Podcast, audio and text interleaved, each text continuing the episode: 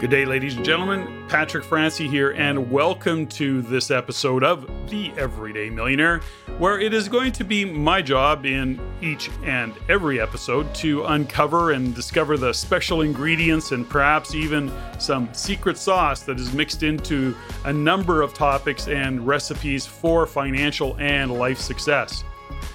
My intention is to have some fun as I conspire and coax a diverse host of seemingly common but everyday millionaire guests for them to share their mix and talk about the many ways that these unassuming everyday people have achieved some very uncommon results. And not just financially, by the way, but in other areas of their lives as well.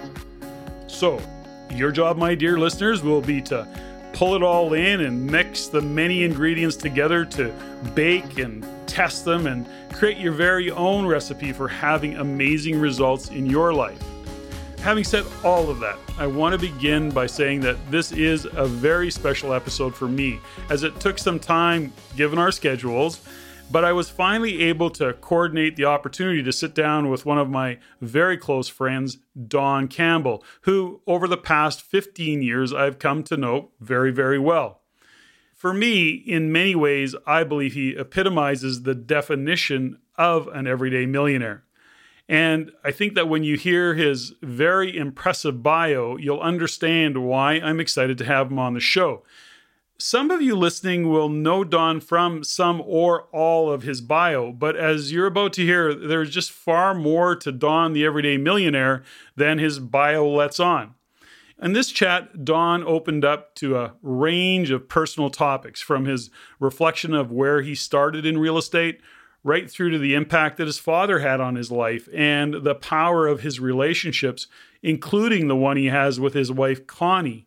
And also a little bit of uh, vulnerability that he shares as he dealt with anxiety as a young man and, and how it occasionally still crops up for him today and what he does to manage the anxiety that still shows up a little bit today.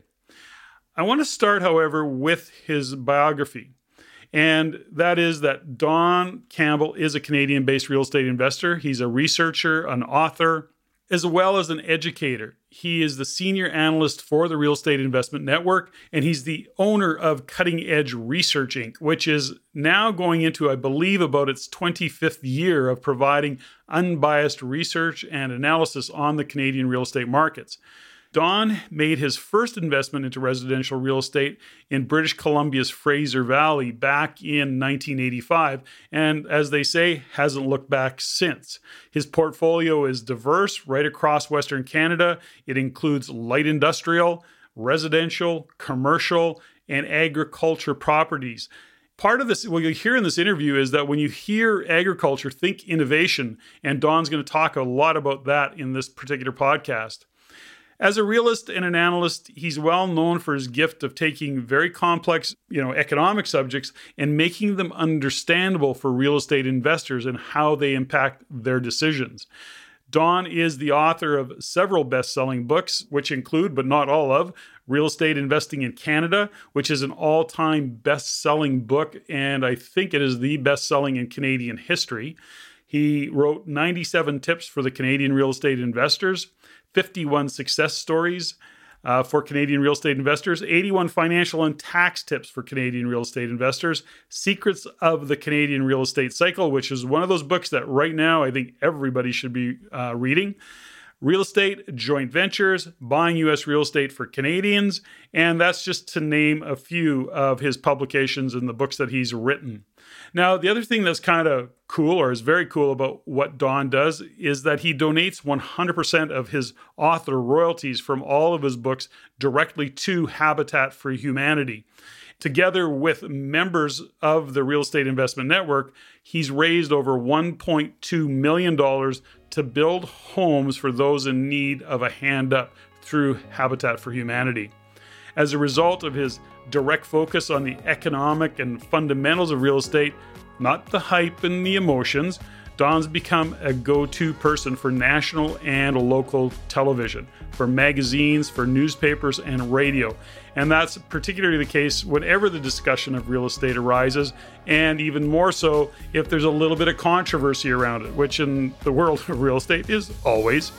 Beyond that, Don's keynotes and presentations have been attended by thousands across North America, Australia, Ireland, and he can speak in detail to any market in the country, and he's just not afraid to tell the truth about where the market is headed. As I said earlier, Don has an impressive bio to say the least, but he's got a lot to share with you today in this interview. And now, I guess without further delay, I give you my discussion with my good friend, Don Campbell. Well, welcome, Don, to uh, The Everyday Millionaire. What an honor. This is going to be so much fun. I can hardly wait. You know, I'm excited. Uh, I think it's the most appropriate in the world that you are my first guest on this series of podcasts. I'm excited to have you here. You know, to get started, I, I want to say that, you know, your biography is pretty extensive and, you know, you've accomplished a lot of things. And there's a lot of topics that I want to cover today. Long. so, okay, so- everyone listening, get your favorite sweater and your favorite drink. we, we could be here for a while. Yeah. So, in the context of all of the things that you've accomplished, all the things that you've done, you know, you've started out, you've evolved, you've changed. You and I have known each other for a number of years, so I've watched that evolution. And aside from being the senior analyst for the Real Estate Investment Network, I happen to know that there's much more that you do.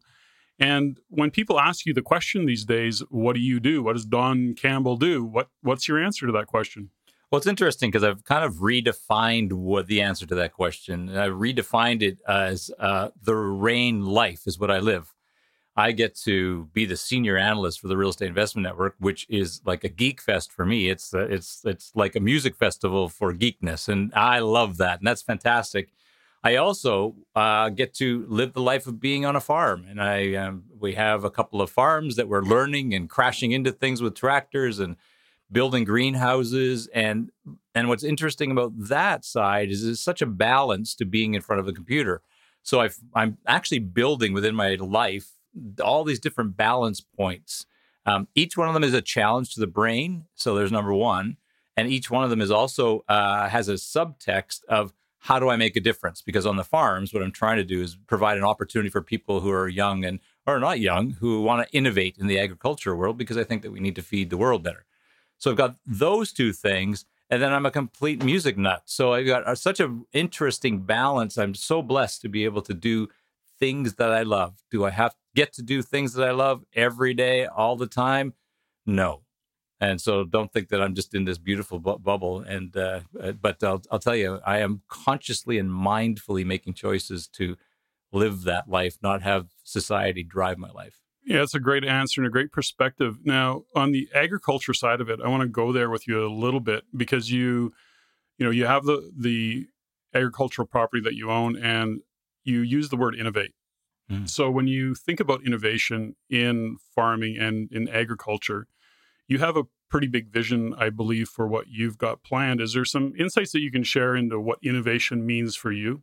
Absolutely. I, I think that, um, you know, all of the study, once again, geeking out on the other side, uh, that are seeing is that we're, that we're losing the battle against disease with food. We're losing the battle against water with food.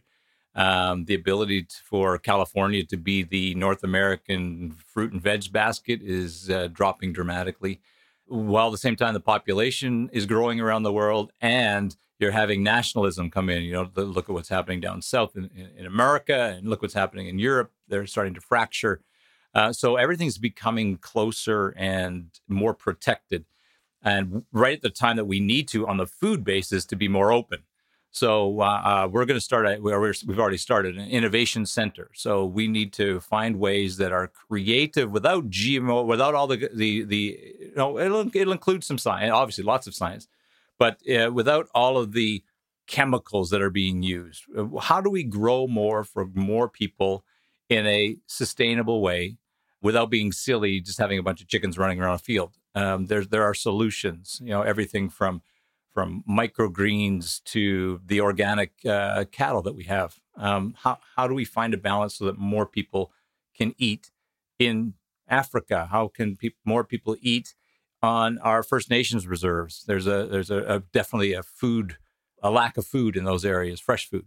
How do we have that impact? And then on top of that, all of our studies around PTSD, uh, PTSD from our military, uh, from our first responders, firemen, policemen, paramedics, ambulance drivers, etc., and the PTSD that people just generally get in their life when something goes incredibly wrong.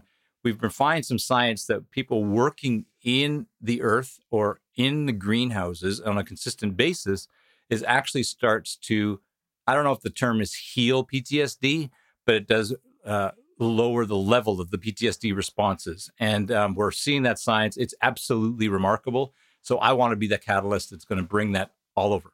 You know, it's interesting that you mentioned PTSD on in this conversation and what you know agriculture, working in in the earth and getting grounded can do for you. You know, PTSD. We always, you know, not always, but we often hear about it with you know our army guys, and you know those are going overseas or police officers, firemen. And interestingly enough, I watched a show the other day that was talking about PTSD suffered by jurors who are put at the effect of, you know, crime scenes and child molestation cases and what they come away with. And it's it's actually epic proportions. Like it's it's huge the number of people that suffer from that. So that's an interesting conversation. Now, as I hear you talk about what you've got going on, it's this is really current. You know, it's it's different than perhaps the Don Campbell that you know many of your followers over 20 plus years 25 years have come to know you as uh, being the real estate guy.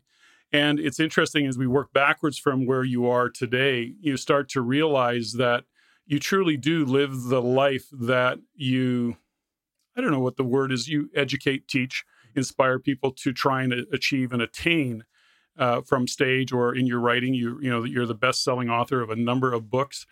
And you've often used the phrase that real estate is there to fund your life and not be your life. And interestingly enough, in behind all of this, what has allowed you and, and your beautiful bride, Connie, to achieve and live the life that you're living really was much of it is a lot of business. I realize that, but there's a lot of it that's just funded by your real estate and, and the, the efforts that you put into it, the commitment you made to seeing through some highs and lows, the economic cycles that go on, and actually living what you teach from stage and putting that in place. And here you sit today with some choices that you get to make. So when you go back on that journey, and I'm going to, I know we kind of went current and I want to get everything in between, but I want to go back a little bit and you've been investing since 1985. You know, you share the story that you worked at Sears and, you know, you had the perm and the mustache and the short shorts. Thank, thank you for bringing that up. I appreciate that. That's awesome. now, you've achieved quite a lot at a, a really, you know, relatively young age, and that's kind of cool. But when you went back, if you go back in that time, and there's a couple questions I have for you. Would you have defined this as success? So would you have looked ahead and went, if I could achieve this, I would consider myself successful. Number one, uh, that question I'd like you to kind of wrap around it and think about and answer inevitably of how you define that. Back in 1985, was there a, a, a moment, a tipping point for you where you went, I've got to get into this real estate game? Like, what fired you up to begin this journey? What fired me up um, in in the little book of real estate, uh, the uh, one of the books that I wrote, it tells the story about um, the Alleries and hanging out with uh, Darren Allery, who happens to now live in our community, which is kind of interesting. Um, and hanging out with him and his father in front of the Leafs Canadiens game. And his dad was a, and still is, a, a big chicken farmer. And I thought that that's where you go. You're living in Garul. You got to be a chicken farmer. Get it up, right? And he he's he came in in between periods, uh, pre Don Cherry, and um, because then we would listen to him. And uh, and he would he said quite clearly, you know, that you boys got to start paying attention to this business thing, but more importantly, to this real estate thing. And that's where we moved the stuff. You know, it was I'm paraphrasing because it was 1980s. Sure. Um, and I had a perm, so that means chemicals were leaking into my brain. he just talked about how real estate works, and he he wasn't pushing it. It was just a conversation a very conscious conversation it seemed and um, and that landed with me because with my parents it wasn't a conversation it was get a job get a really good job sure get a watch yeah work at five years yeah do your thing and that's yeah. exactly what i was doing working sure. at Sears so um, that was a spark and i've always been I've always, always, always been mindful. I've always been paying attention, and um, you know, I, I, but often not having any clue what to do with the things that I notice. And uh, that one I noticed, and that's the one that woke me up to wait, maybe this thing you can actually make money at 16 and a quarter percent interest rates on a mortgage. You can actually make money when you're when you do this if you're patient. And that was one of the things that he said a lot is is just patience, patience with real estate, and let it take care of you. So that that that was a turning point. Um, that was a bit of an eye opener, and had I really known what I knew now, I would have bought a lot more instead of just one at 7622 Ider Street in Mission, which, by the way, somebody came up to me the other day and said, Hey, do you know my uncle owns that house now? which is kind of fun. There was that. But then you, you asked the question if I looked from there to what we're doing now as success. And that's really an interesting question because I've never, ever been asked that. And I've never really thought about that. But I can give you context is I still remember sitting in. We lived in Edmonton and sitting with Connie, and we were we worked through our goals as we always do, and and um, and how are we going to get there, and what's our outrageous goal and our target goal. And I still remember the conversation where we sat there and said, "Man, if we could make hundred grand a year, like who? How can you spend that much money?" How can you, you know, it was 1992. Well, that was a lot of money, man. I mean, was, 100 grand is a lot of dough. So we set that outrageous goal. If we hit $100,000 a year uh, between us, right? There's two of us mm. for crying out loud. We got this thing aced. We got this whole life thing figured out. And um, so that's how we define success. But I also, I also then re- remembered all of my upbringing. My parents, I, I was so blessed with great parents, and and they always taught us about looking outward and looking at how you can help other people and how can you be a catalyst. You don't have to get recognition or paid or anything. Just quietly, just help. And um, that's now the measurement of success is how many people can we help with REIN and with this Agriculture Innovation Center and our charitable foundation. And it's it's more about how many people can we quietly help. With that value, then success gets measured completely differently. Once once you hit a certain level of income anyway from your real estate, and the pay down's happening remarkably um, right now, and um, you know you, you stop measuring the numbers, you start measuring impact. So that's how I would define it. So when you uh, would you agree, or do you, what's your thoughts? Because I know that we have lots of conversations because of what we do with REIN members and entrepreneurs in terms of our coaching and support and the conversations we have with them, I'm I'm often surprised by the impact that social media has on mm-hmm. individuals mm-hmm. as they measure their success in a comparison to what is those moments in time that are captured on Facebook, you know, those hallmark moments, you know, it's like you're seeing the couple walk down the beach as the sun sets and really that's that snapshot in time. And yeah. you know 30 seconds later you know she's huffing down the or he's huffing down the beach angry you know. So so have you been on our, our holidays before? That's weird. Actually we have. But there's no huffing. Yeah. So the the point is is that you know as we look at success you know i like to you know stephanie and i like to or or tend to look at our success in terms of are we living the life that we want to live? Always mm. knowing that we want to move forward. If we compared ourselves to others uh, we would never be ahead of the game. We would always feel inadequate and or if we hadn't achieved any of those results. In the people that you work with because you talk to so many individuals as i do do you see it like because i want really this the point of the everyday millionaire is to share with people some insights and some perspective from people who have made it you being a classic everyday millionaire who just quietly chugged away and did his thing. And you've got some public persona for sure. I want to talk about that in a moment. But at the end of the day, when you look at people and have those conversations with them, do you do you do you have a tendency to find that? Is there some guidance that you would give to somebody along that, just based on your own philosophy? Number one is just breathe. Because of social media, you know, we are we do compare ourselves a lot. Oh my goodness, look at look at those people. They're always on holidays. Well, they're not posting all the other stuff that got them there. And and behind quote successful people, however you define success, it doesn't matter. Uh, there's a lot of hard work or a lottery win, and generally the lottery win uh, just fades away. But the hard work behind it, I try to be as as open and as vulnerable and real on social media as I possibly can because I don't have a TV show on HGTV. I don't have this thing that I, this brand that I want to keep.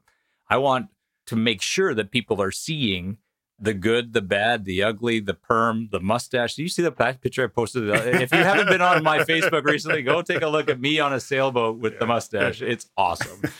Uh, not, but when I'm having these conversations with with REIN members or people at a at a cocktail party, which we should talk about that too. Mm-hmm. Um, and uh, what what what do we say? We say, well, define what you think is what your values are before you get to the success point, because um, this is, and this is a really really important piece is you get to define your values. And within your values, how are you going to live your life? Like you and Stephanie do all the time, right? You're always making sure that you're living your life that you want and through your values.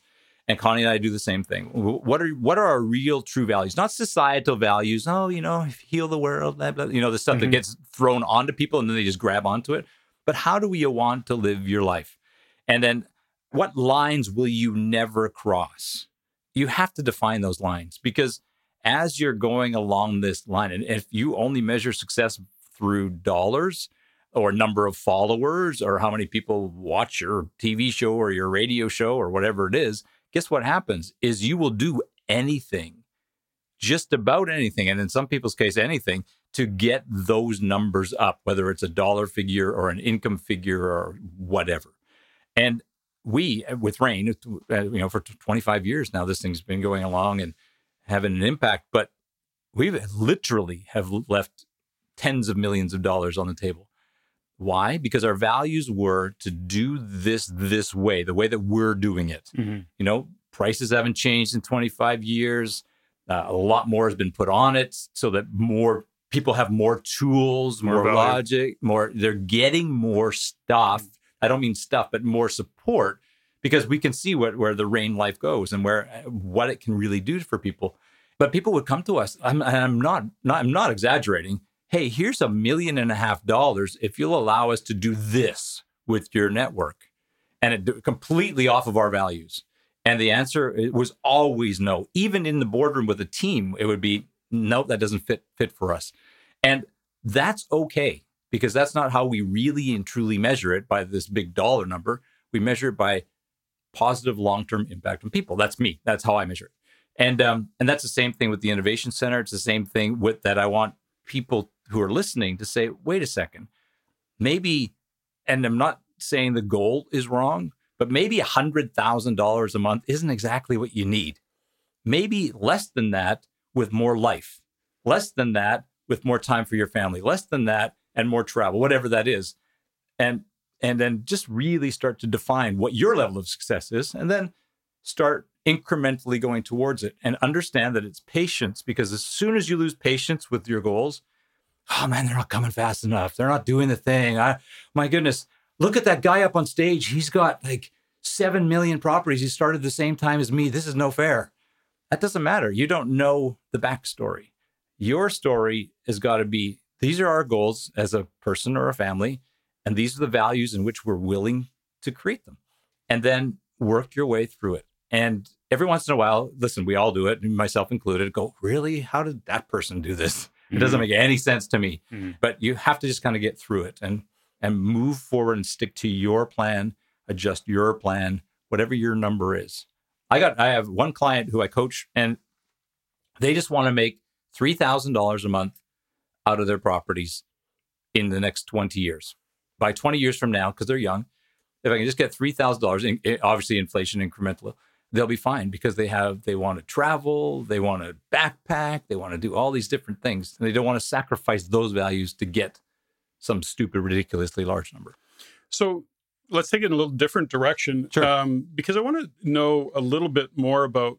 You know, you talk about leaving Sears and you got into real estate, and as an entrepreneur and a business owner, we have those defining moments, you know, those forks in the road that show up, and you can only really often see them in reflection.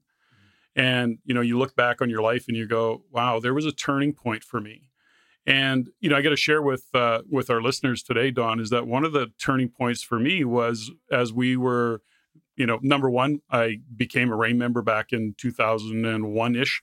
2000, 2001. And oh, good time right before the right before the towers came down. Good timing, man. Good time. And uh, you know, and we met and we created relationship over a period of time.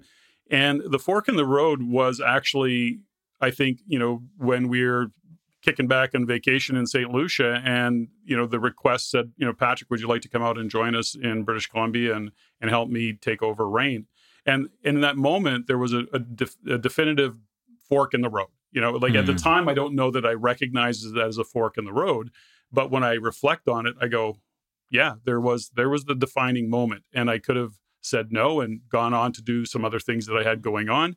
Or in this case, we said, no, this is what we want to do. This is cool. And uh, that's what we chose. So that's just one of probably several that we all have as we get older. But for the you, only thing I remember about that meeting is the beach volleyball game that was always being played every time. It was kind of distracting. That's a whole we, picture the Olympics, only lots of more. But we looked really good because we had our notepads with that's us. Exactly yeah, right. We looked yeah. really important. Hey, Geek Fest. um, so for you, when you look on that and you reflect, did you have? Can you can you point out a defining moment that was really kind of took you in the direction that got you to where you are today? Hmm. I think. Well, there there are defining moments probably every six months. Mm-hmm. Uh, there are forks in the road every month. And um, it goes back to that conversation of you choo- choosing the fork based on your values, not based on, wow, that's the Autobahn to success for me. Mm-hmm.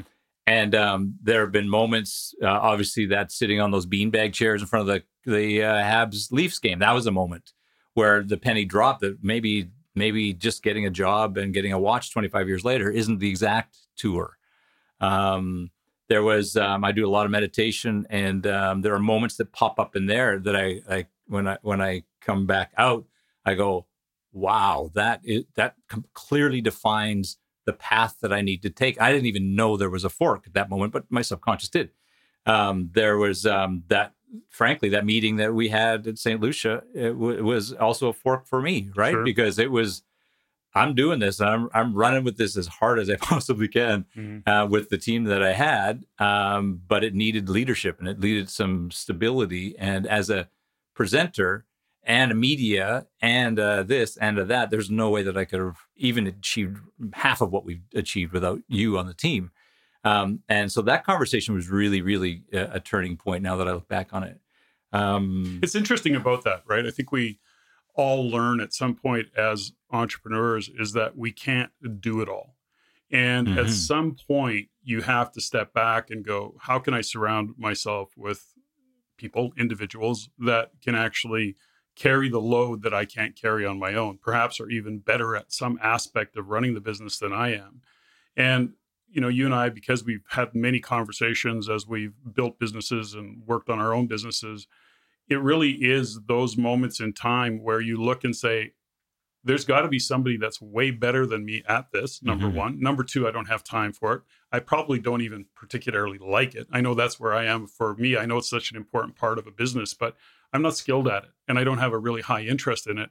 And those were some moments in time where I think, you know, as the entrepreneurs on on listening to this podcast, I think it's such an important lesson. There is a defining moment where you have to jump off the the edge, so to speak, and make the decision to surround yourself with some people that have some skills. You know, it isn't the best use of your time. I share often the story is because it's so to me it really defines that expression of in my stores, my retail stores in Edmonton, Professional Skate Service, Pro Skate. Uh, I, I came across my supervisor. I wasn't working; I just owned the business at the time. I was really truly a business owner and I walked in and I saw one of my supervisors at, or managers sharpening skates. And I had to look at him and said, you know, I'm I'm paying you what I'm paying you. And if I want to, you know, if you want to make 12 bucks an hour or 11 bucks an hour to sharpen skates, I'll pay you that. But your job is to do mm-hmm. things that are of value given that you're a manager. Your job is to make sure the guy sharpening skates is sharpening skates, not to step in and do his job because you think you can do it better. But on that better. side, though, that, that's an interesting conversation because we all default to comfort. 100%. You know what? I really know how to use 1989 uh, software for PowerPoint. It's really easy. And, uh, and and I will always default to crappy stuff. Then I'll have to up level myself. We all default. I totally get what he was doing. Of course. It's like, okay, I need some grounding. I'm just going to go clean, do some skates, but it's of course not what we should be doing. Mm-hmm. And uh, that and there's a cost call. and there's a cost A associated cost. with it, right? Yeah. You say, how, how am I going to hire somebody? Because the other thing that it does is it forces you to step out and actually go, my time, I can go make whatever. I can go make a, I can do, go do a deal, a fifty thousand dollar Mhm. house deal, or I can spend, or I can hire a bookkeeper and Yeah. you know pay her the thirty or forty dollars an hour, or him the forty dollars an hour that they require. You know, I can go paint my suite for 900 but I'm not paying nobody 900 bucks. And then Right. during that period of time, you lose two deals. you lose two deals. Yeah. And those are such important lessons that we, uh, uh, you know, you and I have talked about many times along the way. Let's go back to some of the things that you do in the world of real estate. You know, was there a time where you kind of the light bulb went on and you said, this economic research and analysis is, uh, you know, this is something I can really sink my teeth into because I see the benefit in the world of real estate investing. I mean, let's face it, it's one of the things uh, um, among many, but it is one of the things that you are most known for, probably, is your ability to disseminate a lot of information and data and then present it in a way and in a context that people can understand and then give it meaning in the world of real estate and real estate investing. Now, how did that evolve? Where did that start to show up for you? Hmm. That's interesting because at the beginning there was the curtain, and the curtain, uh, what's behind the curtain segment at REIN, for instance, was delivered with overhead. So you had to have each article was on one of those sheets of overhead that you put on the overhead projector, put it up Yeah, on the yeah. wall, and then talk about it. Sure. And many of you who have been members since for 25 years uh, remember those presentations as being um, somewhat stilted and fact driven because that's that's who I was in that space at that time. And um, and but what was interesting was once again waking up to the fact that maybe this is not landing. It's not having the impact back to my values, right? It's not having the impact that I need. And if I was going to do this and have real impact and and understand it, I had to not just geek out on the facts and figures and this, you know, verbal diarrhea it out so that everybody heard these numbers and it made me feel good.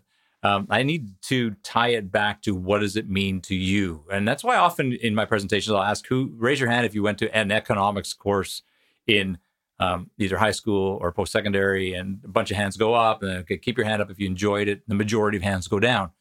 And um, that's when I knew that just the facts and the theory behind it doesn't make sense. How does this land for you as the person who's listening, whether it's on my podcast or whether it's on BNN or, or CBC or wherever it is? Where does how does it land? So so it has always landed for me because my brain is wired to see patterns, and I can see patterns, and I can see and I can see how things get connected in dots. It always has been. And I've been blessed that way. Um, and uh, and so what I started to do is then expand it even further, the conversation even further from the front of the room, and in situations like this, where blah blah blah, economic development, blah blah blah. But how that how you should read that, how you can read that for your real estate is this, and I think that that's when REIN went from 247 members to 3,565 members, and um, it is when started to really, really, really focus on what this means to you. Because frankly, there's a lot of stuff out there. Um, there's a lot of misinformation. There's a lot of well, fake news is the latest thing that everyone's talking about. And if you don't know how to interpret it, it's just facts and noise. It's like drinking out of a fire hose. And um, so I've been blessed to do that. I, I do it two hours every morning on holidays, as you know, and not on holidays. And because it it's like a muscle.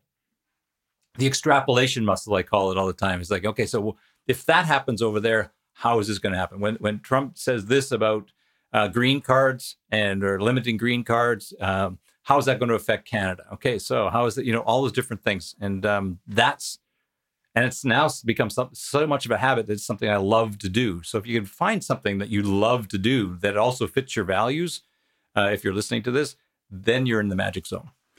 the concept that you had around analysis and the uh, economics and looking into the future of and getting ahead of real estate. I remember that you used to use a phrase, and I think you still do. Uh, it's changed somewhat over the years, but you at the time decided I'm going to change the conversation hmm. for real estate investors. And what was driving that? If you kind of reflect back on it, what was it that the gap that you saw, or the button that was being pushed for you, or the annoyance you were feeling around certain things that you said, no, this is not the way to look at real estate. This is not the way to make decisions on investing in real estate.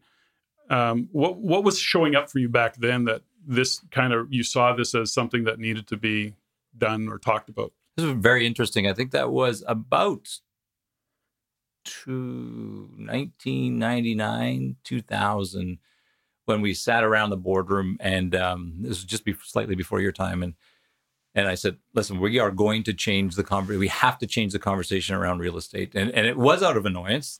Interesting that you brought that up, because I was watching people get taken advantage of, and you know they were spending bajillions of dollars on get rich quick. They were getting getting. Told, that was the late night TV time where oh, you get rich on yeah, and, uh, buy and, real estate. Sure, and seminar this, seminar that, Yeah, seminar yeah. this, where where it was only just a ladder to ride you through. And um, and I said, you know what? Even our clients were getting taken advantage of when they would go off to something to to expand their knowledge. And and it was out of annoyance. Um, and and I said, we have to change this conversation. And nobody was talking about economic fundamentals. Nobody was talking about um, your tenant is your customer.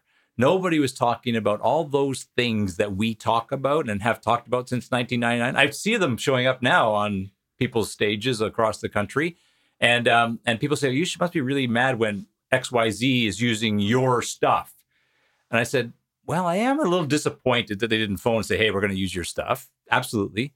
But the other side, we kind of did what we said we were going to do. We've changed the conversation around real estate. So unfortunately, some don't use it for good; they use it for bad. But um, but frankly, I uh, we the goal was let's change the conversation. We we have to get people to be aware of what really works, aware that you know you can make money quickly, but generally you should be patient when you're make, when you're investing in real estate. It's not the stock market.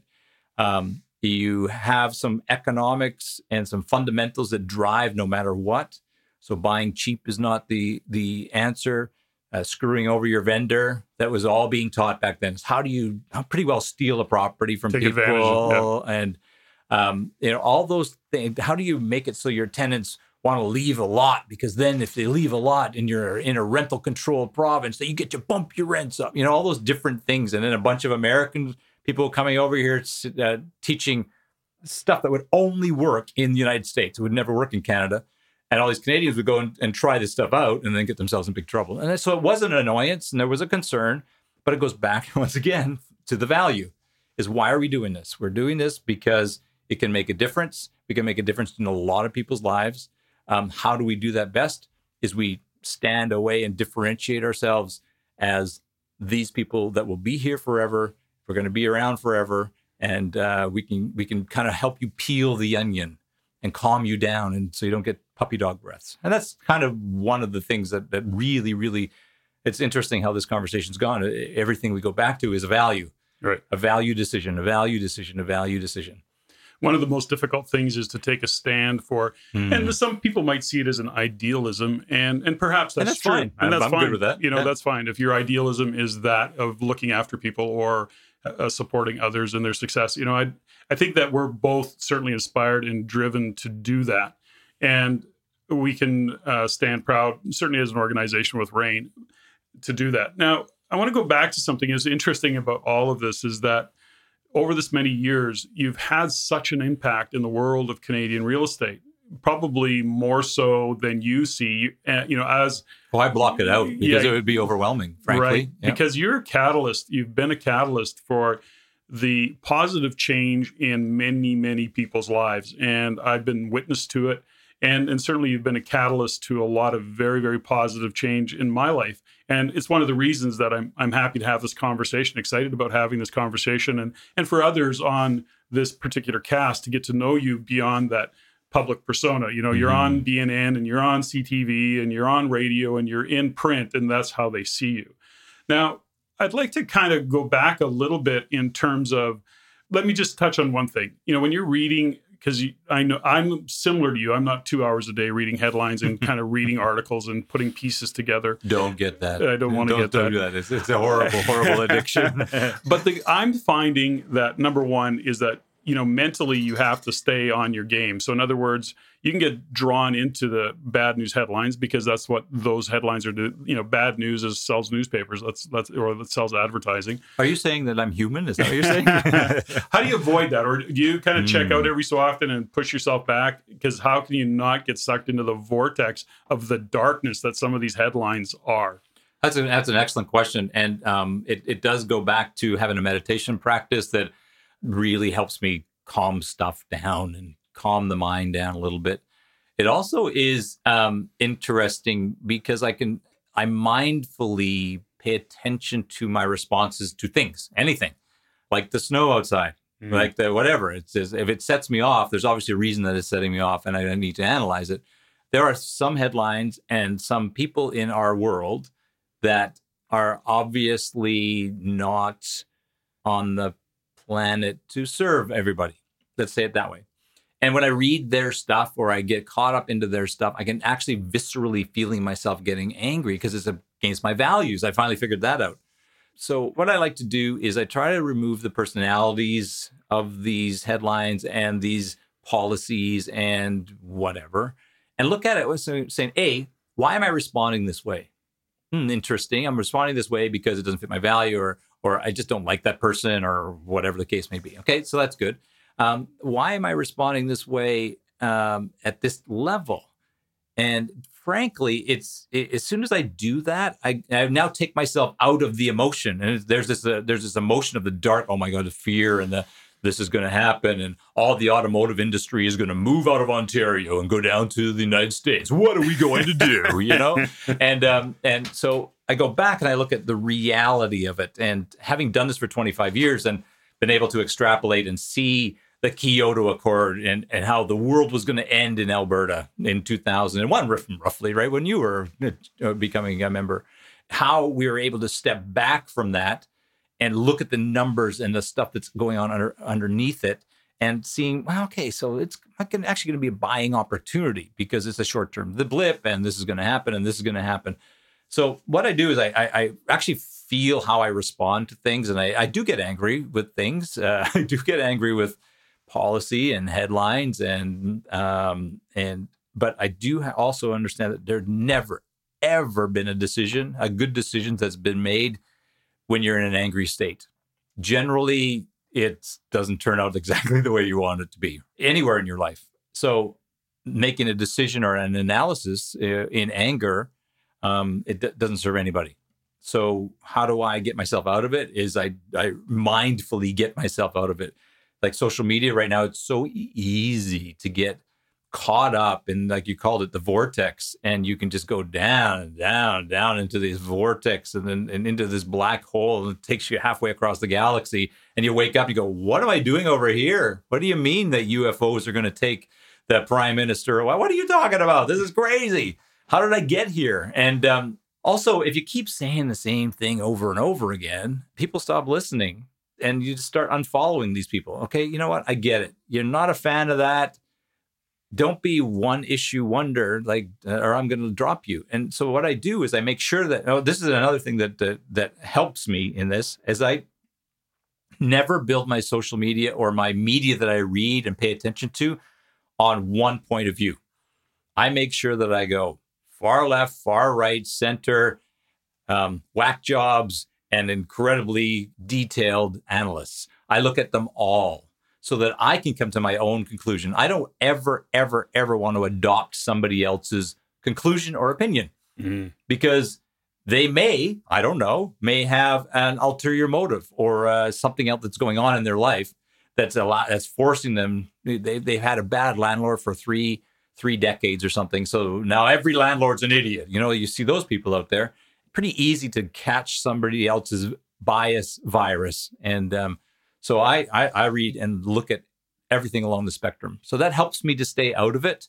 And then you just quickly learn who you can trust and who's full of fake news and narrow it down somewhat, even if you don't believe in their philosophy. So what I'm hearing in all of that is, you know, there's lots in that conversation. I.e., those long-winded. Yes, well, I get it. That's okay yes. though.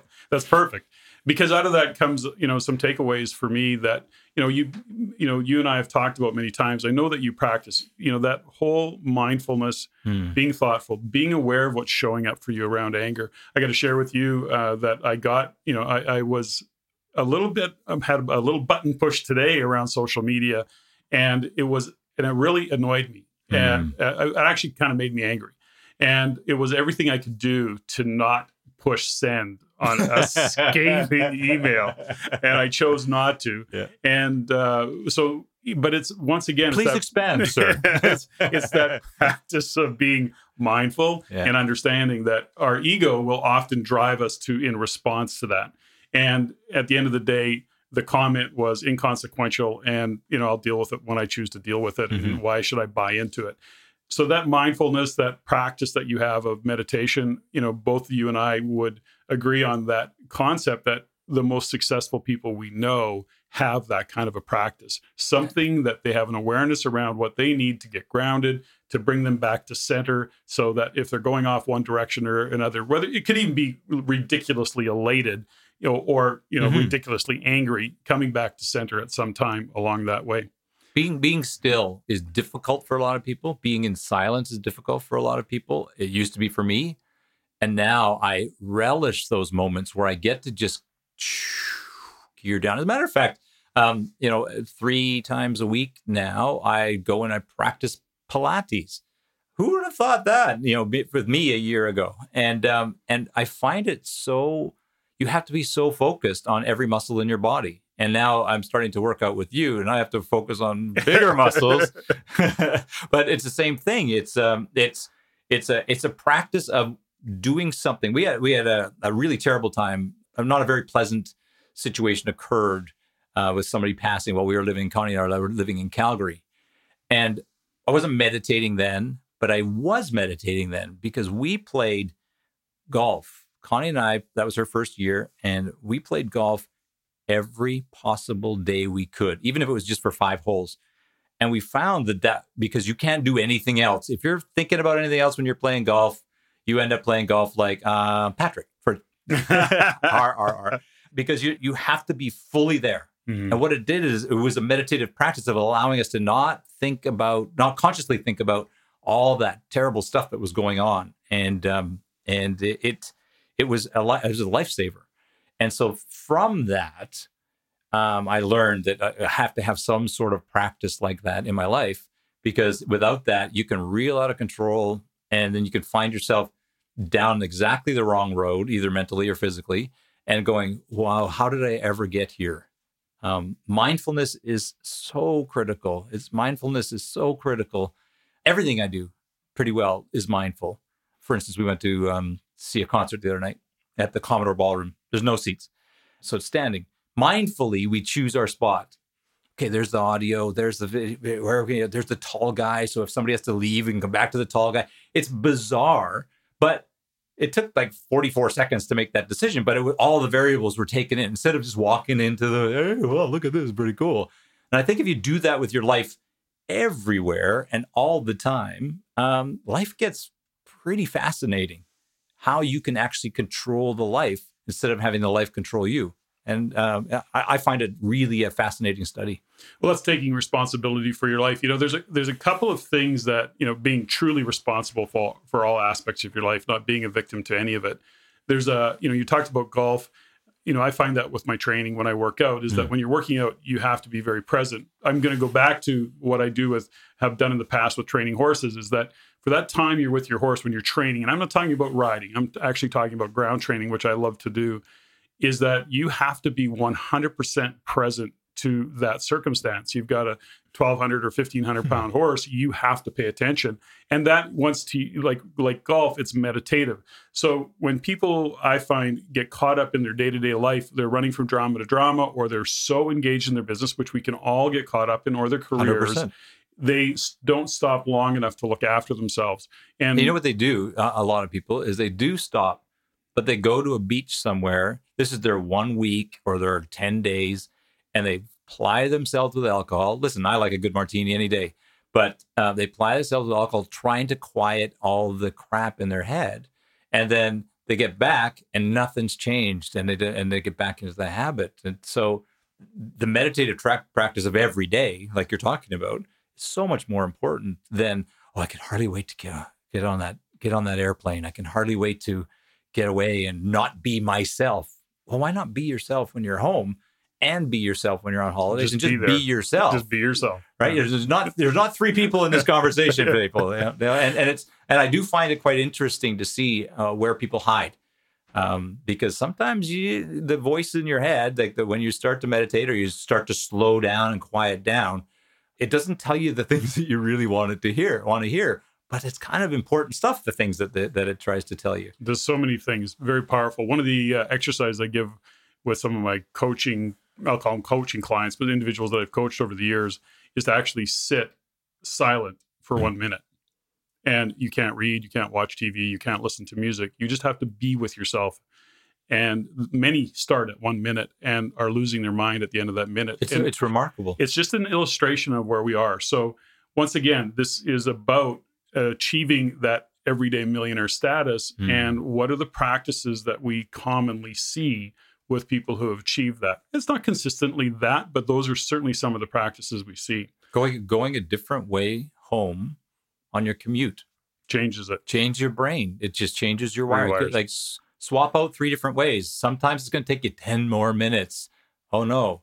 Okay, watching so, watching the news at eleven o'clock right before you go to bed, and all you're seeing is people getting blown up and this violent thing happened and the fentanyl crisis and uh, okay good night. Uh, how can you like, how can you not uh, have that that like one of the practices if you don't mind me sharing is every single night for 10 years well over 10 years now it's as i'm going to sleep it's what are the three things that were great today or were mm. good today? There's some days where you're looking like okay i'm still breathing that's true. But what that's the last thought that I want to have is what were the three things? And then in the morning, I go, same thing. What, what are the three things that I really want to achieve today? And some of it, some of it is not like a to-do list. It's how do I want to feel by the end of the day? Refreshed, tired, because you know sometimes I want to feel I want to feel tired. I want to know that I've worked. And the first month, it's it's pedantic. It's it almost feels stupid. It's like okay, the three best things well, that hamburger was really good at lunch. I and, have my health. Uh, and, uh, and, and that kind of stuff. But when you start to focus on it, what happens is by about the 35th day, 40th day, you're driving around and things are happening to your day and going, oh, I wonder if that's going to be one of them. Right. And you start to look for the positive, the things that are happening. And so when, and then once you start measuring those things, you start to try and create them because now it becomes a game with yourself. And um, because there's enough negative crap in your head and outside in the world that you can find what are the 16 or 20 worst things that happened to me today? Well, you won't believe this idiot that cut me off, and you won't believe this, all that stuff. Super easy to say what you don't want. Much easier to say what you do want. And it starts with focusing on uh, that habit the, the three things. And then, and I'm not kidding, if you get into it like I'm into it, I'm constantly looking for that thing that might make the list during the day. Wow, I can't believe it. I just had a fantastic interaction with the, the, the people at Hana Sushi. They brought me some new food and that was pretty awesome. Like that's that's just kind of out of it. And then you kind of go, oh man, I wonder if that'll make the list. And and you start to find and you start to you're you're mindfully once again chasing those things instead of focusing on the negative things. And um, it, it's still a rewiring because listen, I lived. Okay, confession time. Uh, the first twenty years of my life, uh, total anxiety, total freak out, kind of. Yeah, the world was scary and I didn't like it. And I was very anxious about everything and I worried. And it's not something that I, I talk about very often. And um, but I think it's really important to know that listen, I I have to have my patterns in order to control that. And in order to control that, it takes a rewiring of habits, and then the, which rewires the synapses, and which rewires, and even today, though not today physically today, but even now, um, when I can feel those moments, those anxiety moments coming back, when big decisions have to be made or something, and and I have to go back to my patterns to stop them because um, there's there's always that your initial wiring that's been put into you from the beginning, and now I actually use that as a hmm is that a real anxiety? Is that is that my subconscious just giving me a warning flag or is that uh, actual and real uh, or just a, a, BS emotion that is a part of your pattern, and I can mindfully then deal with the issue. So, yeah, it was it was terrible. I would I would spend days at home. We all know that we all have different strengths and weaknesses. We're all human, and um, you got to find a way to deal with the stuff, or else it's just going to overwhelm you. A great insight, and, and thanks for sharing that because I know that anxiety is one of those things that is out there for people that is difficult to talk about and hopefully that if you know somebody's listening to this and they are feeling that anxiety that they realize that having a conversation and you know talking to somebody about that and actually looking at a practice that helps them either reduce that those levels of anxiety or actually helps them see why where that anxiety lives and how they can get rid of it. Or to use it. Or to use it sure. Yes absolutely. It becomes a catalyst Okay, so not related to anxiety, but rewire or rewiring your brain on a totally different topic, but just as fun. Uh, let's talk about the power of a relationship in that you and uh, your bride Connie, and of course I know Connie very very well. I love her to death. You know, I know that she's had a huge impact in in your life as as great wives do and great relationships do you know, both of you and I have said many times is who are we without our significant others? You know, mm-hmm. who am I without Stephanie? And what is the support that our wives give us? God help both of us. so it's true. Uh, but in the in the world of relationship, you know, when we talk about success and and achieving results, your observations of of those around you and your observations and what you've learned over the years of being in relationship with Connie because Connie's a big bold personality as well. She's smart like crazy. She has a view and I don't want to call it an opinion, but perhaps we'll call it opinion for lack of, of, a different word right now. She has a way of looking at the world. She has a definite way of looking at the mm-hmm. world and she has a way of expressing herself as and and and it's it's really cool the way that she brings stuff forward. Now, I watch the interaction as we do as couples, and she's pretty powerful in your relationship with you and mm-hmm. how you guys interact and what you've achieved. And and she's been a catalyst for so many things in your guys' life, and it's really cool to see. What would you expand on that? Like, what, what would you share, you know, with people around relationship and the significance or the importance of a, a great relationship and, and getting through it? Well, well number one, um, it, it it's always evolving there, there's just no question. But we when we first got married, and okay, I'll post one of those pictures up too. But man, that was funny. I can't believe she said yes. Anyway, the um the when we got married, it was pretty early in our in our relationship, and we were young. She was 20, and I was 23, and we said something that has resonated since the beginning. Is that we set up a job, and the job was my job was to provide her the best life that I possibly can and to help her be the happiest person that I can and the healthiest person I can. Her job was the exact same thing, only for me.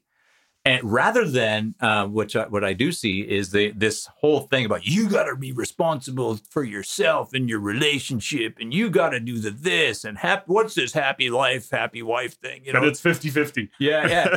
and and and frankly, I took that on as a challenge: is to do whatever I could to help her to have the life that she wanted, not the life that I wanted for her, but the life that she wanted, and then vice versa. And we found our different passions, and we found our our our, um, our different paths that keep kept crossing. It was so spectacular. And then when she's working, and eventually started working in the business, and we were working hand in hand, we had to have rules around that. It's like, listen, bedrooms, dining rooms, you know, kitchens. Let's not talk about the business and work because we also have another life, which is our life together. And um, and let's try to not let it leak over. It does, of course, it does.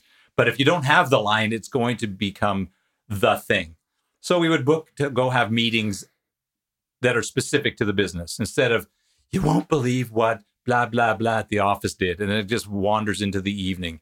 Um, I think that um, because we are two separate people uh, with two separate opinions. Um, we love to not be passive aggressive. Okay, so the other way of saying that is when we like to have heated discussions, we like to have heated discussions and then have them and then go, all right, that's done. And um, and then and then wipe the whiteboard. And it's something that Patrick, you and I talked about a, a while ago, and that was but there's never the thing, no matter how heated and how crazy some of these conversations get, there's never the, huh, I wonder if she's going to leave or I wonder if I'm going to leave. That's not even a question or an option or a, like it's not even in the realm. And then you hear that some some guy saying that or some gal saying that, and I'm going, whoa, that that that's not even in our world. So being 100% committed is about 100 100% committed. And if and and we also figured out that the relationship is our responsibility and um and so we do design our life on purpose. And every once in a while we'll go off on a tangent that that doesn't fit that purpose. And then we'll either adjust the purpose or adjust the path to bring us back in. Because it's 29 years for crying out loud we've been married. So that means we've been together for 30 years. You grew up together. Dude. Like it's like it's it's life is a journey, and and and and guess what? There are days where I bet you hundred percent that she don't like me, and there are days when I would never admit it, but I maybe not like her, but I one hundred percent love her, and she one hundred percent loves me. So having that approach is that you're not gonna they're they're not gonna be perfect. I'm never gonna be perfect, and and working through the things and trying to be as mindful and as conscious as possible about bumps on the road. Um, the uh, working together in a business, that's that's hard work. That's hard work, and you have to draw the lines and the and the and the boxes, and uh, and then you have to just kind of mindfully live your life. But communications is critical. I think that there there, there isn't an option of it not working, so that's that's easy, and uh, so yeah, and frankly, taking holidays together where you're traveling and you're learning together and doing those types of things, that's, that's a really big deal for us. Mm-hmm. And, um, and uh, so, yeah, that's kind of what we like to do. We can sit in silence for two hours and it's awesome. And we can sit in discussion for two hours and it's awesome. And uh, it's just it's just interesting how you don't have to fill the space even from the beginning. Never had to fill the space. We've never had to be. We've had some unbelievably fantastic fights that ended in okay. Well, I guess we're not going to agree 100, percent and that's okay.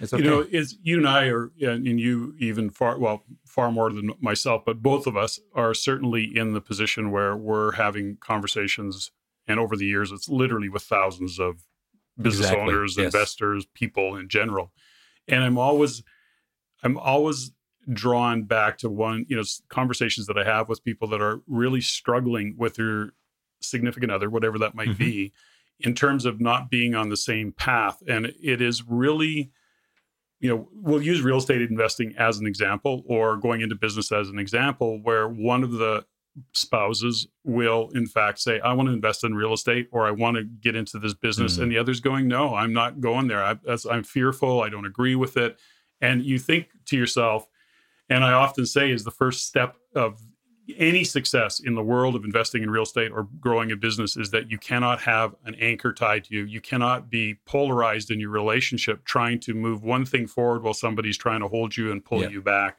and we often see that and in the meantime, people are trying to create or build their business and they're at a, you know, they're handicapped because they don't have that support.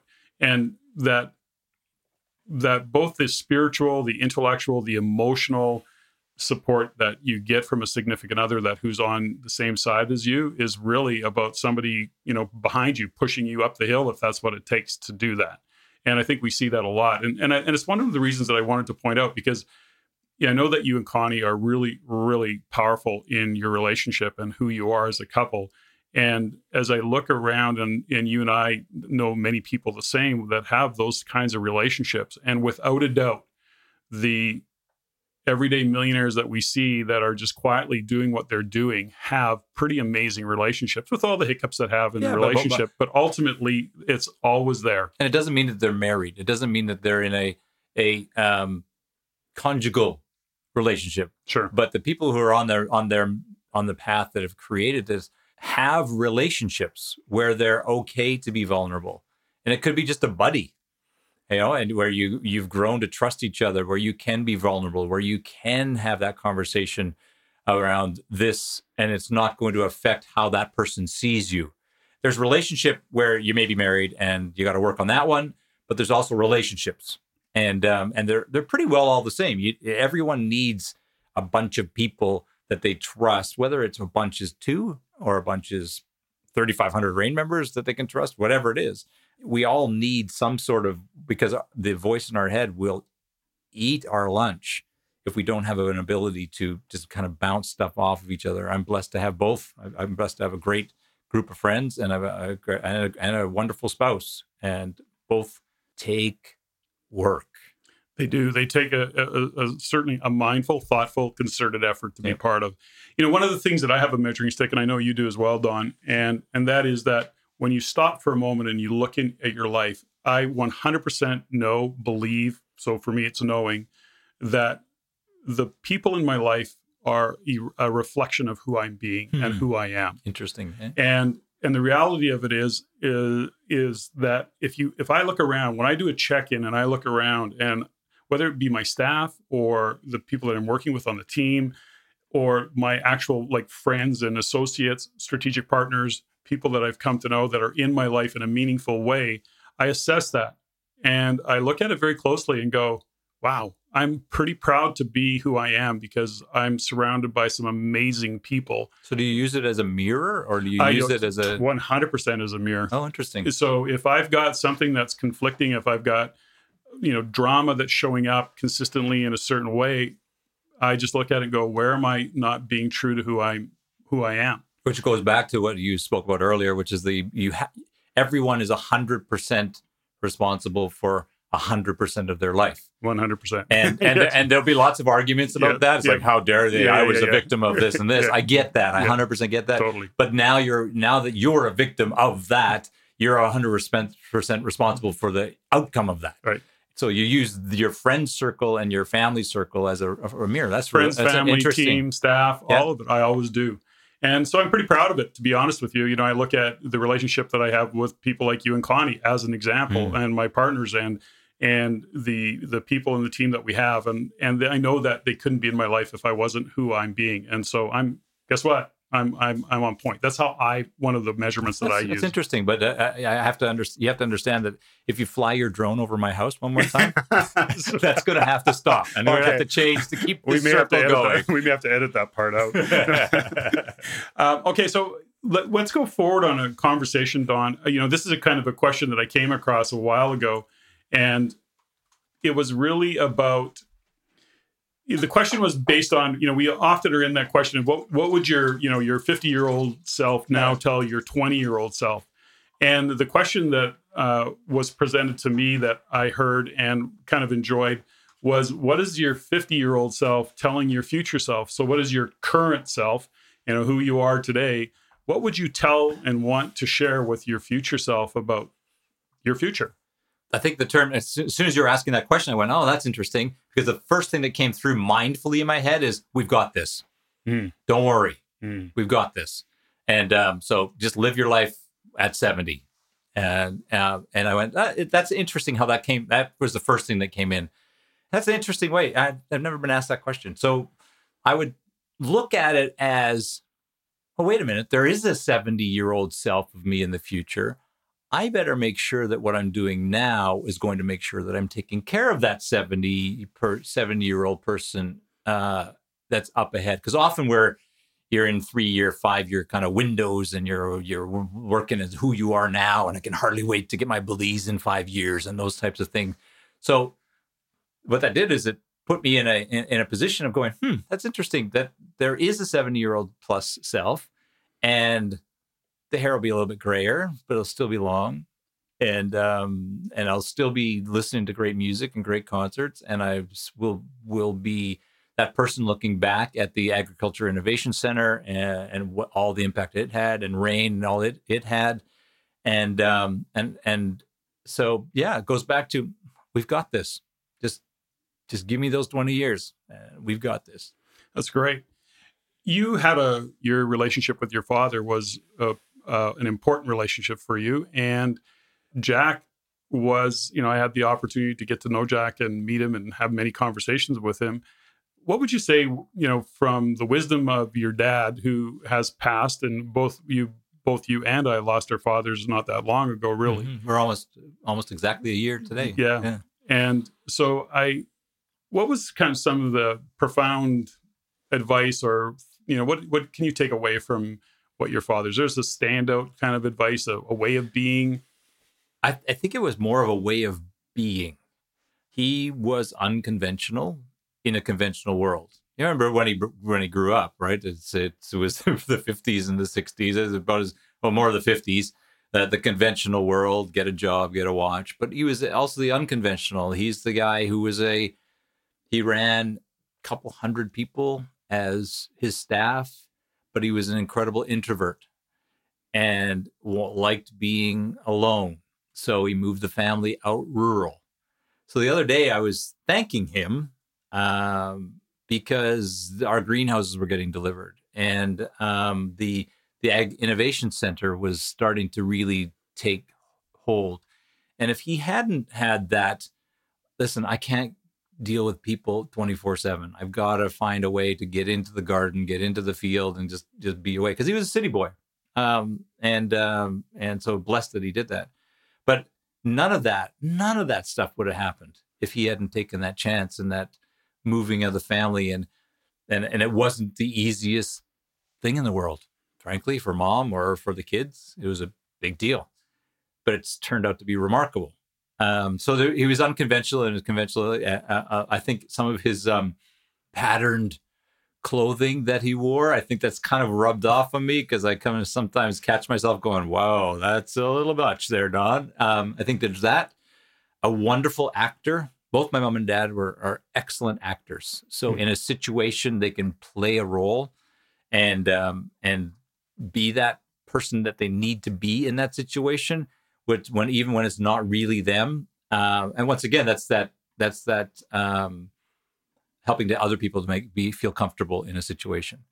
Um, and so I've, I've learned that a lot. I, I learned a lot of acting and um, yeah, there's there's care. I I learned a lot of care from mom and yeah. and respect. Yeah, Ginger's great. yeah, yeah, and uh, sure. respect for people and um gardening skills from dad for sure that was his passion what would you say that your whole you know your your agriculture that world that you've stepped into around agriculture was mm-hmm. really driven from that upbringing and yeah. and jack was certainly passionate and got so good at growing those vegetables and planting those crops. And passionate yeah. about it, you know, and proud and of it, proud of it, and and love to share it. So you know, a lot of us introverts don't. Yes, I am one, by the way. Um, and uh, a lot of us love to share stuff. Like I get to share at REIN, um, but in that in Dad's case, it was sharing the bounty of what he could create with his own hands in his own dirt, and uh, the pride that he would show uh, around that. And um, so that that's that's something that would have come from him for sure. You know, the, the, the willingness or the wanting to share a passion of some sort. Um, but yeah, the, the agriculture that was the agriculture spark. Uh, you know, if you ever get a chance to just go and hang out on a farm, like a real farm, for a month at a time, you'll you'll get it. You'll get the darkness. You'll get the the quietness. You'll get the hard work and how feeling at the end of the day you feel like, wow, I really accomplished something and I'm tired. And my goodness, what do you mean it's only 7:30? I got to wait 3 more hours to go to bed. you know, those kind of sure. Uh, that that kind of thing and um and and the empathy for um you learn when you're on a farm for animals, the empathy, not the not the crappy, terrible videos that you see on YouTube, but the, the true empathy. When you meet some of these down to earth people, it's just remarkable. Um, the the ingenuity. Um, this is something that Dad didn't have a lot of. You know how to fix stuff, but he figured it out, And um, so now I'm on that journey of okay, how do you fix this? I Figuring no it out. Hello, Ryan. yeah. yeah. But uh, um, the the the it, it is a it is a being self sufficient. If you ever come to our house, as you know, Patrick, you go in there and you see the cold room, and the cold room for the the the, the amount of canned goods and food that Connie has created sitting in that cold room is remarkable. You know, if the world is ever ending, our community is going to be able to feed itself for a bloody month out of that house, and um, and and stuff like that is it, it I was able to get the sparks out of it. I was able to get.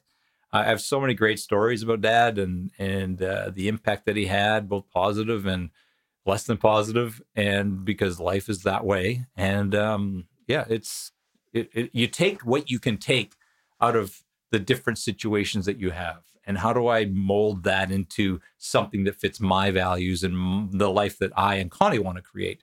And i think that that's where a lot of that stuff kind of came from. That's great. You know the insights that jack and and i got to know jack later in his life but certainly he was uh the type of man he was was i always saw him as passionate but quiet. He was always complimentary. That's the side of uh, him that I get mm. to remember, and so I'm always uh, I always reflect well on Jack. You know, the thing about this particular discussion and where the concept and the idea for this podcast came from was about really, I'm going to say, just common people who achieved some pretty extraordinary results. There's absolutely no doubt Don, that you and Connie have achieved some pretty extraordinary results, and not just financially, which is the case, but also just who you're being in your life. Yet it isn't, it isn't that, you know, that social media out there of you know look at me planes and mm. fancy cars and lamborghinis and you know we brag about our tractors but you know really the the sense of who you are and the commonality and without a lot of ego around it. And yes, you guys live a great life and and you're not for want of anything and you get to make some really cool choices in your life. But at the end of the day, what is really apparent is that back to the conversation of Jack and Ginger, you know, you were kind of a middle class family, 100% at best, you know, that you Very stemmed right. from and you achieved some amazing results. And along the way, you've had to make some decisions. And along the way, you took and chose directions and it was really about defining beyond what you were doing and there was business and there was investing in real estate but also who you were choosing to be now mm-hmm. you show up and appear and and i know you to be quite confident as we you know sit stand here today uh recording this particular podcast actually no I feel incredibly vulnerable. Do frankly, you? okay. Yeah, okay. This, well, is so really an interesting conversation. It is an interesting conversation yeah. You there's there's still a degree of confidence in that vulnerability mm. in in being vulnerable. But you know when you think back was there did you actually do you think that you had to generate that confidence? You know it's like that old case of fake it till you make it. How was your you know what was your thought process as you evolved and changed? Because you're making some big decisions. The numbers got bigger financially. The decisions got you know the I guess the impact or, or, the repercussions or the results of a bad decision. You know, what's the fallout? If mm. you know the risks that you're taking. Did you ever get to a point, you know, where you were going, "Why am I doing this?" What you know, and you lose you your confidence? Week? Yeah. okay.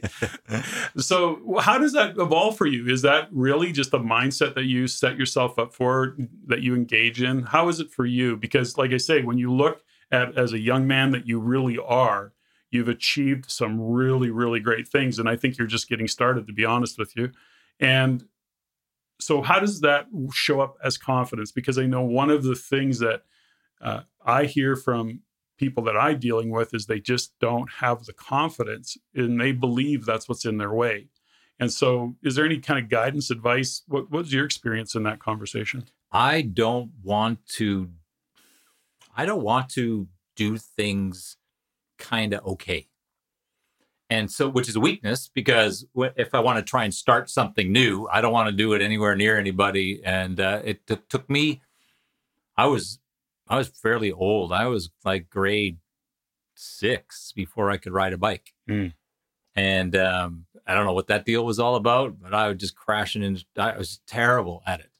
And, um, and and but I didn't ever want anybody to know that. It was just it's interesting the vulnerability of that, and um, the uh, the speaking thing. I remember doing the curtain a few times, and um, and all all people would hear was this, right? The paper shaking because I was losing my mind trying to deliver what I was trying to deliver not as me, but as the person that I thought that me should be to be delivering the things. It, I know it's a bizarre difference, but it's real. And and I said, I can't do this. I can't.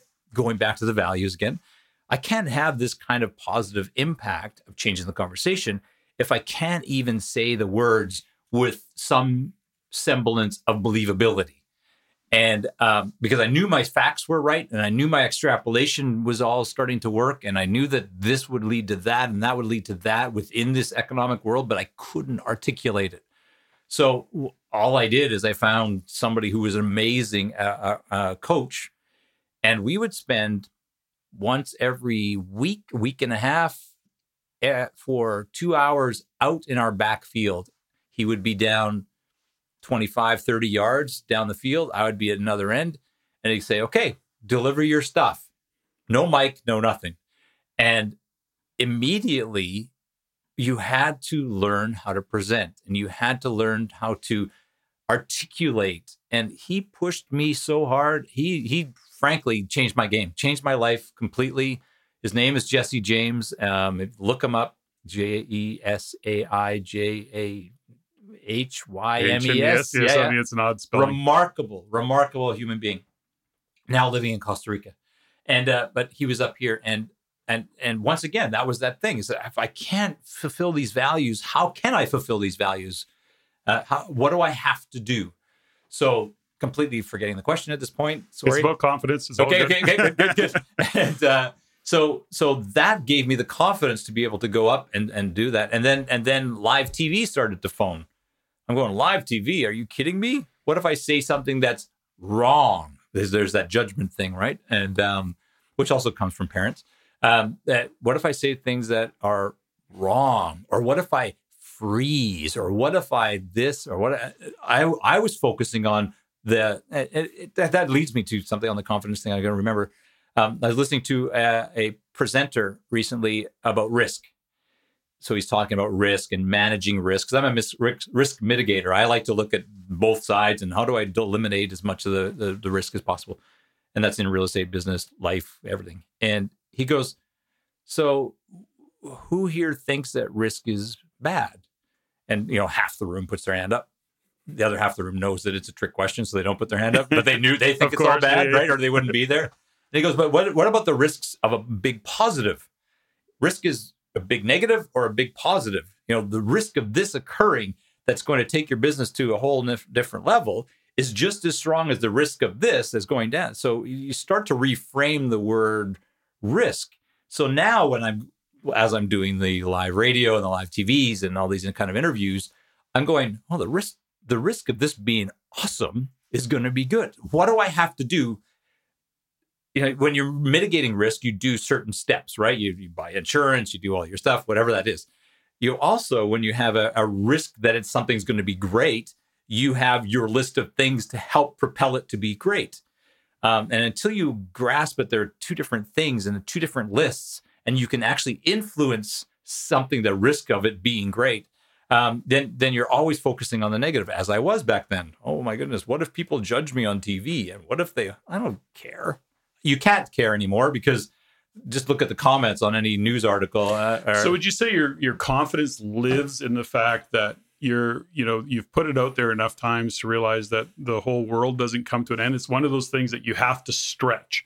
You know, we we talk about mm. that a lot. You know, you you have to be prepared to stretch and get uncomfortable in order to say, okay, you know, I'm still alive. I'm still, you know, the the world didn't what and, are the three things that, yeah, survived today? Be yeah. grateful for these things. Yeah. So would you would you find for yourself that a lot of the confidence just comes from being able to stretch and put it out there, failing maybe occasionally, being up on Absolutely. stage and going, "That was a bad presentation. I didn't do I that one that. well." Yeah. we, we've never had any of those. I know, I know you haven't. Maybe I, I might have.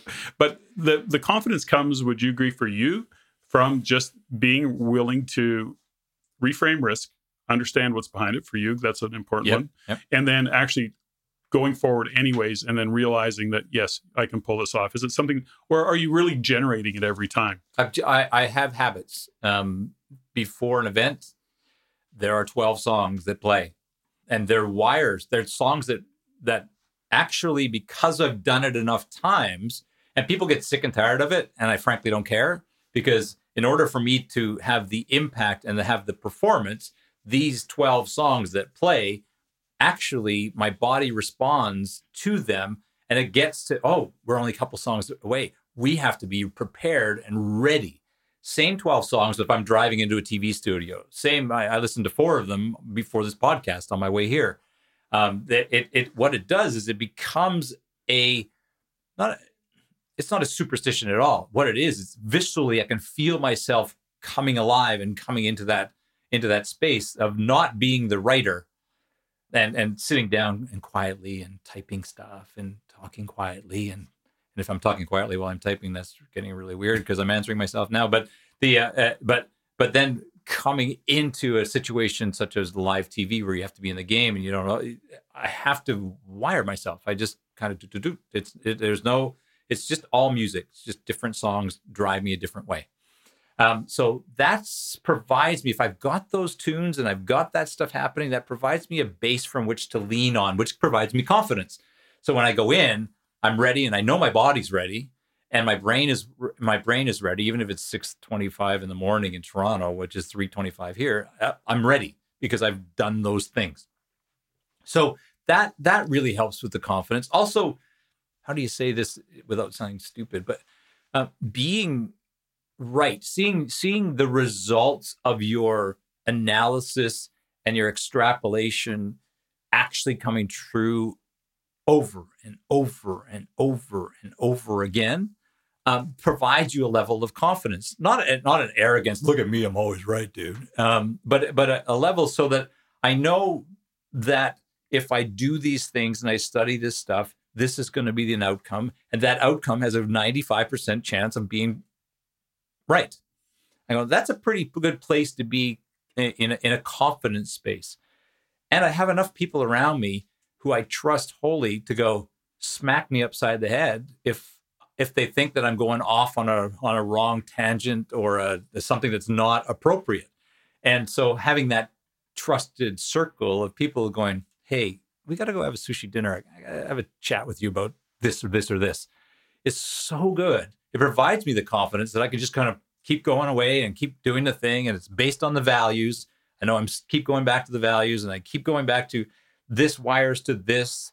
I've wired my brain this way. Okay, if I need to program, it's all incredibly mindful. When it goes back to that too, uh, the things that I do are very mindful.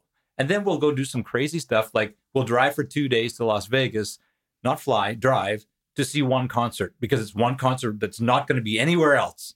And uh, so we, we will drive there and then we'll drive home for two days. And so that's completely off of the the chessboard map. So once again, balance is there's these things that you can control, and then there's these wild cards that you can't control, and then you can throw wild cards in if you have a base from which to work. But if you feel like you're everything's constantly shifting and the sand is shifting, and you feel like you're getting smacked upside the head enough times that you're just going, "Oh my goodness, the world is just I'm just losing myself in this world." It's time to step back and go, "Okay, what am I creating here? How am I creating all of this?"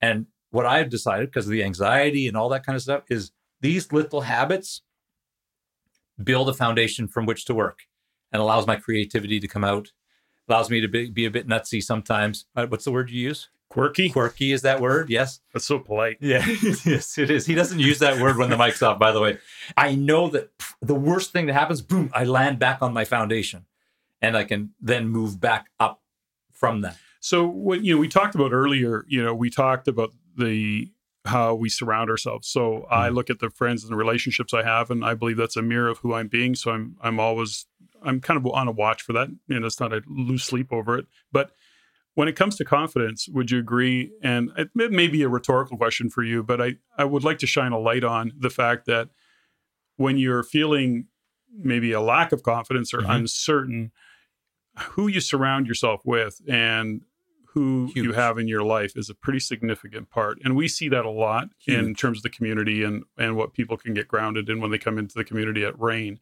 But for you, uh, is it mostly primarily your just the friends and family that you have around you that you know that you can count on to, you know, tell you what the way they see it and not be the naysayers in your life? Do you, is is that how does that work for you?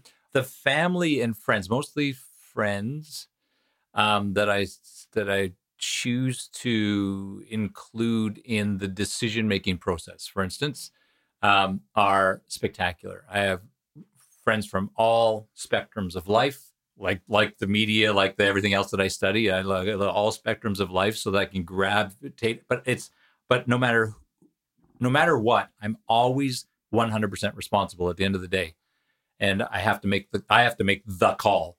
But if I'm feeling a little bit beat beat up, there is nothing better than just going and grabbing a Starbucks with somebody and just talking through somebody who you trust, who is maybe not been exactly where you are or where you've where you're going or where you've been or what the problem is, but has had enough life experience and can say, and frankly, one of the best things that a friend can say is, I have no clue, dude. I have no clue because I don't, I, I totally don't get it. Instead of those people who will always make up an answer to a question that you give them, sometimes you give a question to somebody, they don't have an answer. And I would prefer someone to say, listen, I don't know, but what if we thought about this, this, this, and this?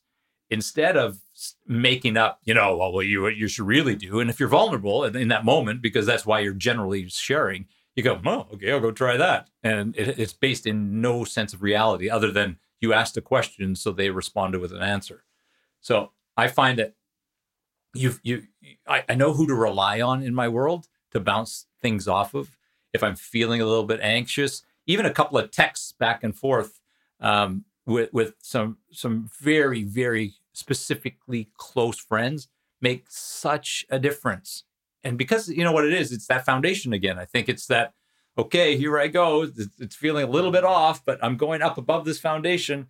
And and even the texts or the conversations that we have um, I, I know that there's a foundation to fall back to. It, i'm never going to negative below zero because i've got this this support network that i'm blessed to blessed to have but i also like to play that role for a lot of people And you do it well. and and i hope so Yeah, you sure do. yeah.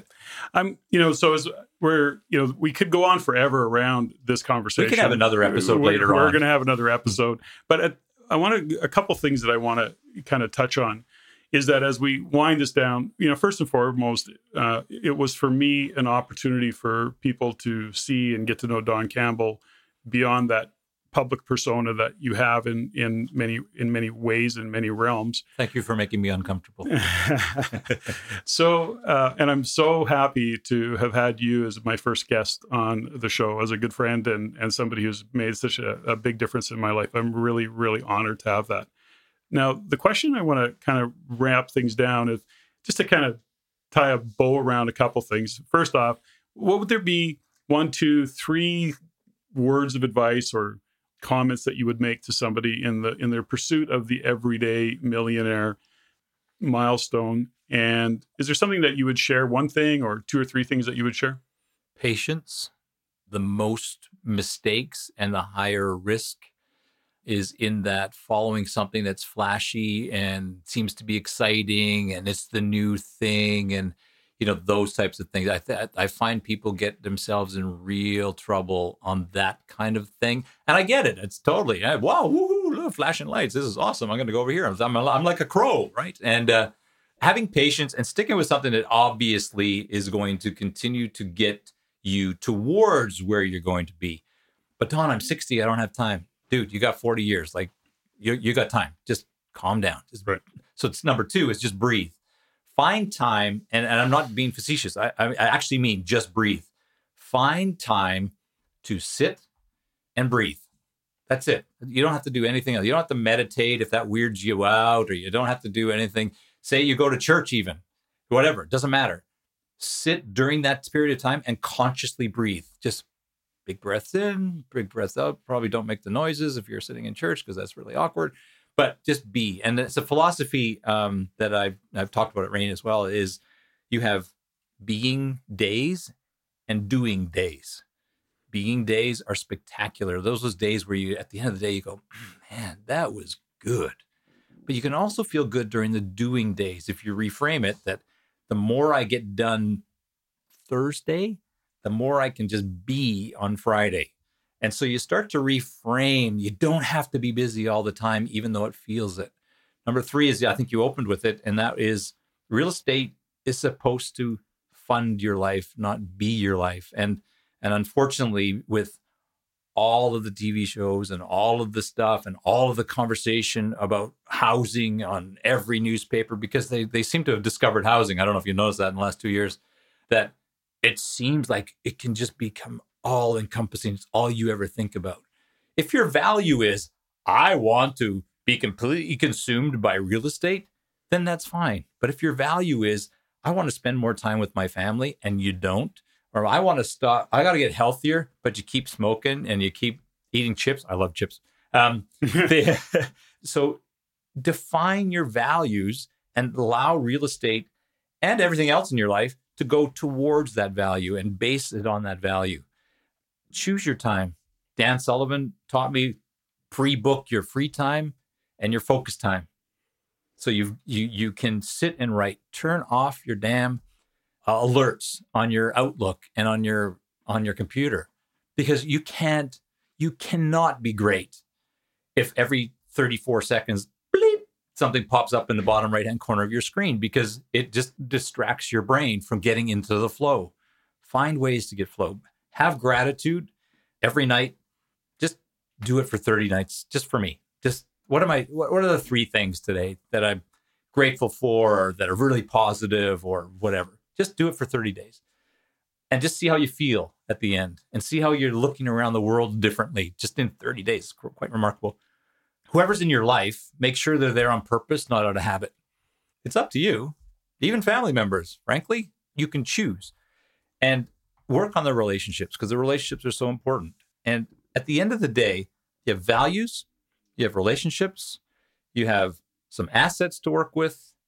If you put those three together and you really focus on them and you have the patience to make it let it happen, it can happen. This last little bit of your conversation, you inspired about 14 questions that I wanted to ask you, but I'm going to leave them to the next podcast. And what are you grateful for today? I am grateful that my tractor has a cab on it because it's snowing like crazy. I am incredibly grateful for my uh, the relationship that I have with my wife. Um, we had another wonderful conversation today, and this week has been remarkable. Um, I am grateful for how many people have bought my book to support Habitat for Humanity and having 1.25 million dollars raised for that amazing charity when our goal was 20 grand. Oops. Yeah. So I kind of missed that target. And I'm grateful for all the people that are around me and the community in which we are all placed. That's terrific. And I'm grateful that you are here today. Thank you very much for what you've shared with us. Uh, I think that uh, there's lots of lessons in the conversations that we had, and uh, appreciate your time and your energy. Thanks very much, Don. My pleasure. Ladies and gentlemen, thank you for listening. If you found value in the podcast, please take the time to rate and review and share with others. Share with your friends as it is my goal to always improve and to provide the highest value for you, the listener. If you have any comments, suggestions, or questions you'd like answered, please email me at ceo at reincanada.com. That's CEO at R E I N Canada.com.